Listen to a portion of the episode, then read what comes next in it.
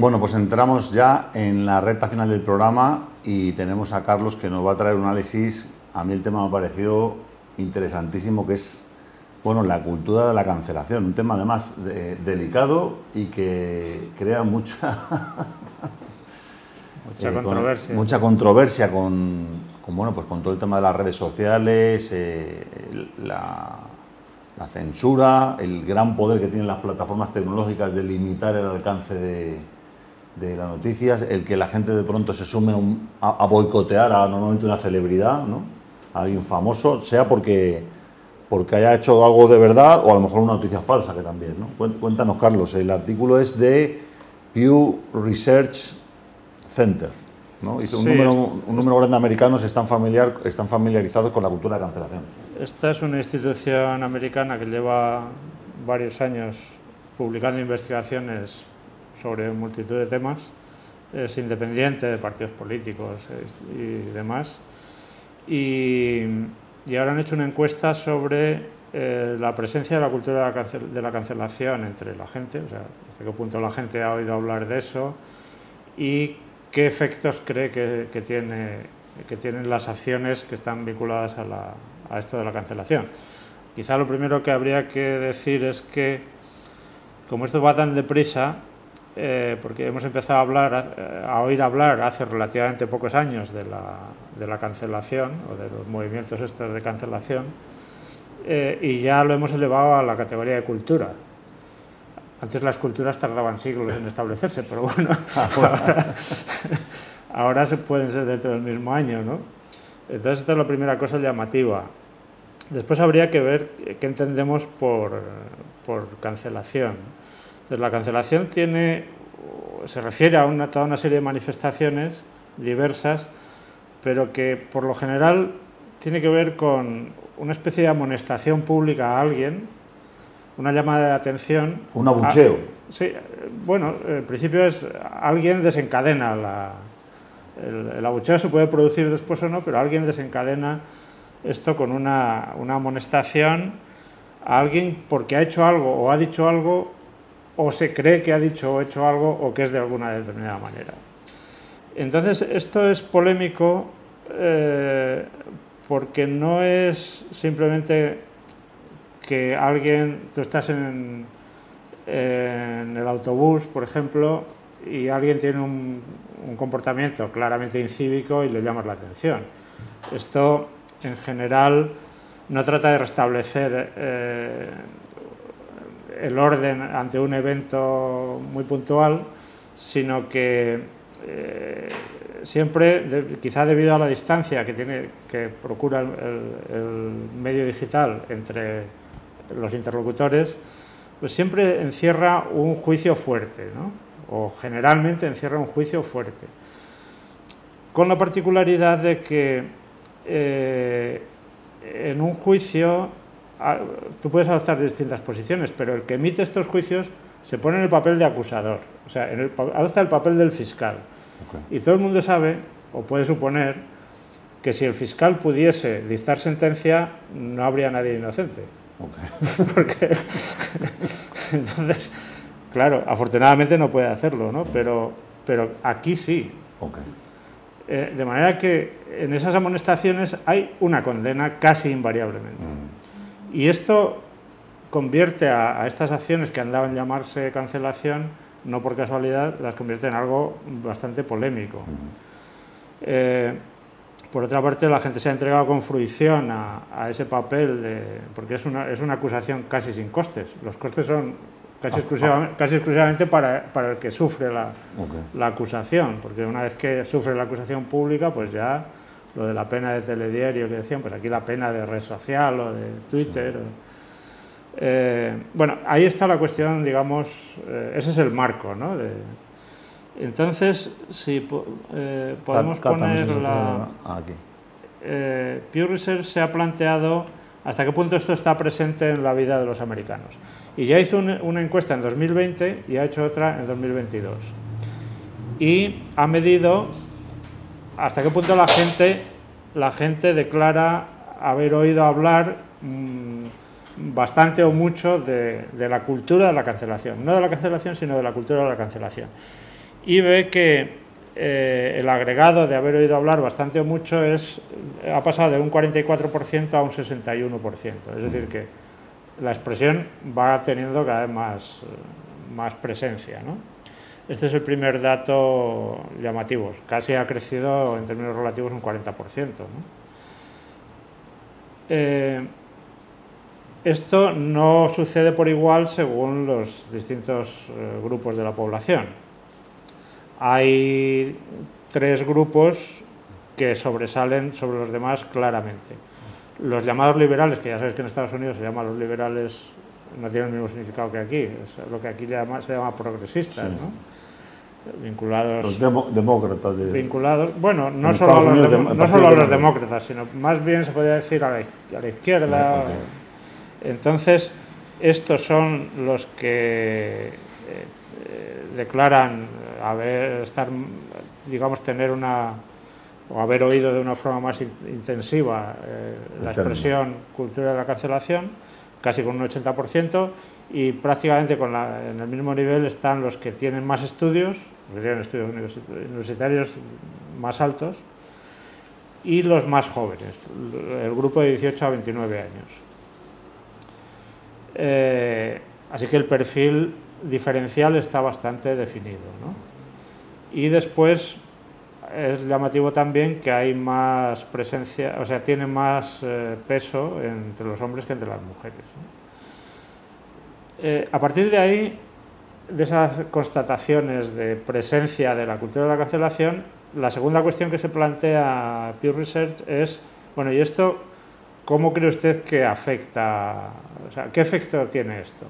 Esto tiene un efecto positivo en el sentido de que la persona o institución afectada por, por ese movimiento de amonestación, esto le ayuda a hacerse responsable de sus actos y a rectificar sus errores, o esto es un acto punitivo eh, que realmente es injusto y perjudica a gente que no es culpable. Esas son las dos opciones. Entonces, eh, en, el conjunto de la población predomina, no con mucha diferencia, pero predomina la, atribución de efecto positivo, un 51% frente a un 45% que lo considera negativo. Bueno, la diferencia pues, es gente que no, que no se pronuncia. ¿no? Eh, las mujeres que estaban parecían menos expuestas, sin embargo, son las que tienen una visión más positiva. O sea, creen que es bueno. Sí, seguramente porque, bueno, las mujeres, el grupo que más sobresale es el de los negros. Eh, y digo negros porque es como lo etiqueta Pew Research, aunque sé que en Estados Unidos no se puede decir. Pero, bueno, eh, espero que aquí sí. Que no me cancele nadie. Eh, los negros le hacen, hacen una atribución positiva en un 71% de los casos. O sea, 20 puntos por encima del, promedio. y, y las mujeres en un 56% de los casos, o sea, 5 puntos por encima del promedio. Claro, naturalmente eh, es fácil entender por qué la, cultura de la cancelación o las acciones de cancelación tienen que ver sobre todo con cuestiones de género, de, raza, etc. Eh, y por último, si lo miramos desde el punto de vista ideológico, pues los, republicanos o simpatizantes de los republicanos, los que están en el área del, Partido Republicano, eh, eh, identifican mayoritariamente efectos negativos antes que positivos. Eh, y además, del 20 al 22, esa proporción crece. Bueno, esa proporción crece en el conjunto de los adultos americanos crecen 7 puntos, eh, del 38% que en 2020 consideraban efectos, que los efectos eran negativos, pasa al 45%. Entre los republicanos pasa del 56 al 62 y entre los demócratas estaba en el 22 y está en el 32. O sea, es absolutamente mayoritario la atribución de efectos positivos, pero es el grupo en el que más ha crecido la atribución de efectos negativos, porque ha crecido 10 puntos. Es decir, que eh, eh, las diferencias son claras, pero todo se está moviendo. Y parece que la tendencia es que se mueve un poco en contra de la, aunque todavía la cultura de la cancelación eh, está, tiene buena salud, goza de buena salud, pero parece que, está a la baja. A la baja. Entonces, bueno, yo aquí... Eh, si nos puedes ayudar con una imagen. Eh, Gracias. Hice un esquema para intentar entender un poco qué es lo que está pasando aquí, ¿no? Entonces, la cultura de la cancelación es un movimiento punitivo reeducativo. Es decir, si lo ves desde el lado positivo, pues puede ser reeducativo, aunque eso tiene connotaciones bastante negativas, ¿no? porque los campos de reeducación que hemos conocido en el mundo, sí, la, verdad, eh, pero sí, es un poco que trata de, como de reconducir la conducta de la gente, ¿no? Eh, de una manera, digamos, fuerte. ¿no? Pero también es un castigo, porque el, lenguaje que se utiliza es claramente, muchísimas veces es insultante directamente ¿no? y descalificador. Eh, yo creo que eh, hay una percepción de inequidad en todo esto. Es decir, que no todo el mundo tiene la misma probabilidad de ser cancelado con independencia de su comportamiento. Esto es un poco lo que veíamos cuando Pablo Iglesias decía que era jarabe democrático lo de los scratches a, a no sé quién era, la presidenta de, la Comunidad de Madrid, que era del PP. Pero en una dirección y a lo mejor en la pero otra... Pero cuando, cuando se los han hecho a él, ya no lo veía lo mismo. Eh, entonces, hay una inequidad objetiva en eso. ¿no? Eh, a lo mejor tiene que haberla, no lo sé, pero vamos, lo cierto es que no es lo mismo.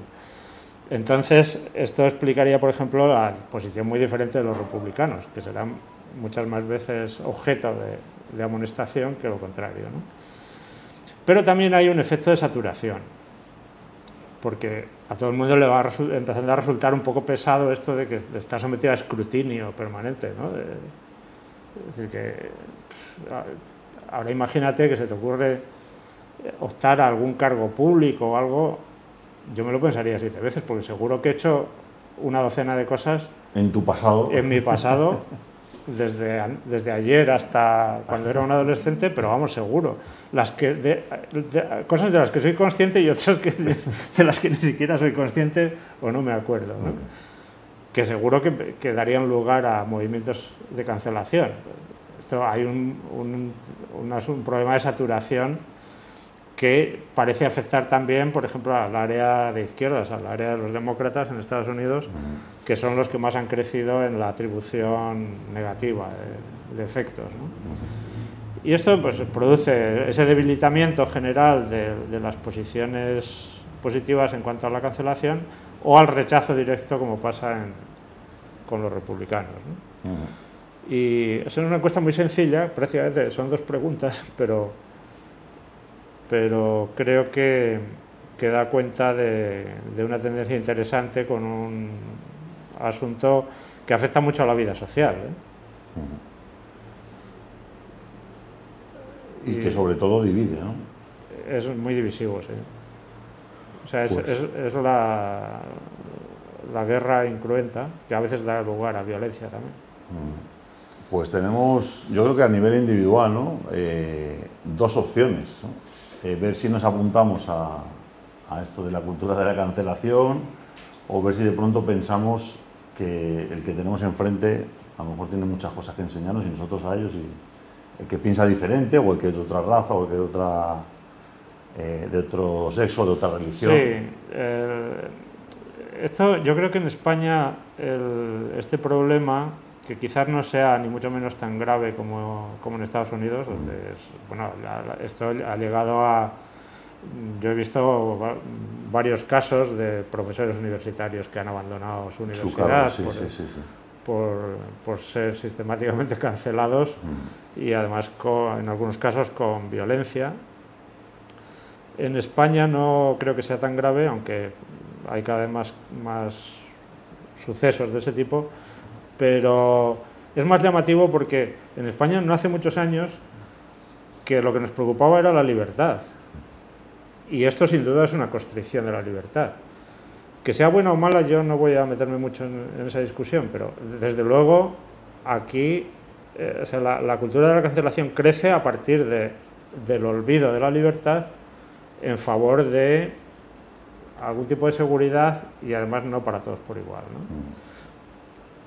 Entonces, en España, que eh, teníamos problemas con la libertad hace muy pocos años, en términos históricos hace nada, eh, yo creo que es bastante llamativo que nos hayamos olvidado tan pronto de eso y estemos tan centrados en, en proteger a tanta gente, a veces de, puras opiniones. Totalmente. Fíjate, esta mañana en el, en el foro de liderazgo empresarial que tuve el privilegio de participar, comentaba lo del día H de Suecia. No sé si tú conoces que, que en Suecia históricamente se conducía, se conducía por la izquierda a pesar de que los suecos compraban vehículos con el volante a la izquierda, ¿no? compraban vehículos como los que son en España, pero tenían la norma de circulación eh, para conducir en, otro sentido como en Inglaterra. ¿no? Y todo el pueblo sueco se puso de acuerdo para que en 1967, en el 3 de septiembre, todo el país a las 5 de la mañana cambiara el sentido de la circulación. ¿no? Hubo pues una serie de, de preparación, unas acciones de engagement por parte del gobierno se llegó hasta a diseñar ropa interior con un logotipo que recordaba que, a las 5 de la mañana del 3 de, septiembre se iba a cambiar el sentido de la circulación. Una cosa que hizo todo un país unido, independientemente de que tuviera diferentes razas, sexos y, y, de pronto opiniones políticas, todos se pusieron de acuerdo en hacerlo, toda la gente contribuyó. No fue un cambio fácil porque el lunes que empezó la circulación en otro sentido, hubo 125 accidentes. Sin embargo, luego se fue a la estadística y resulta que las últimas estadísticas, esos lunes anteriores, había habido de 130 a 190 accidentes cada lunes.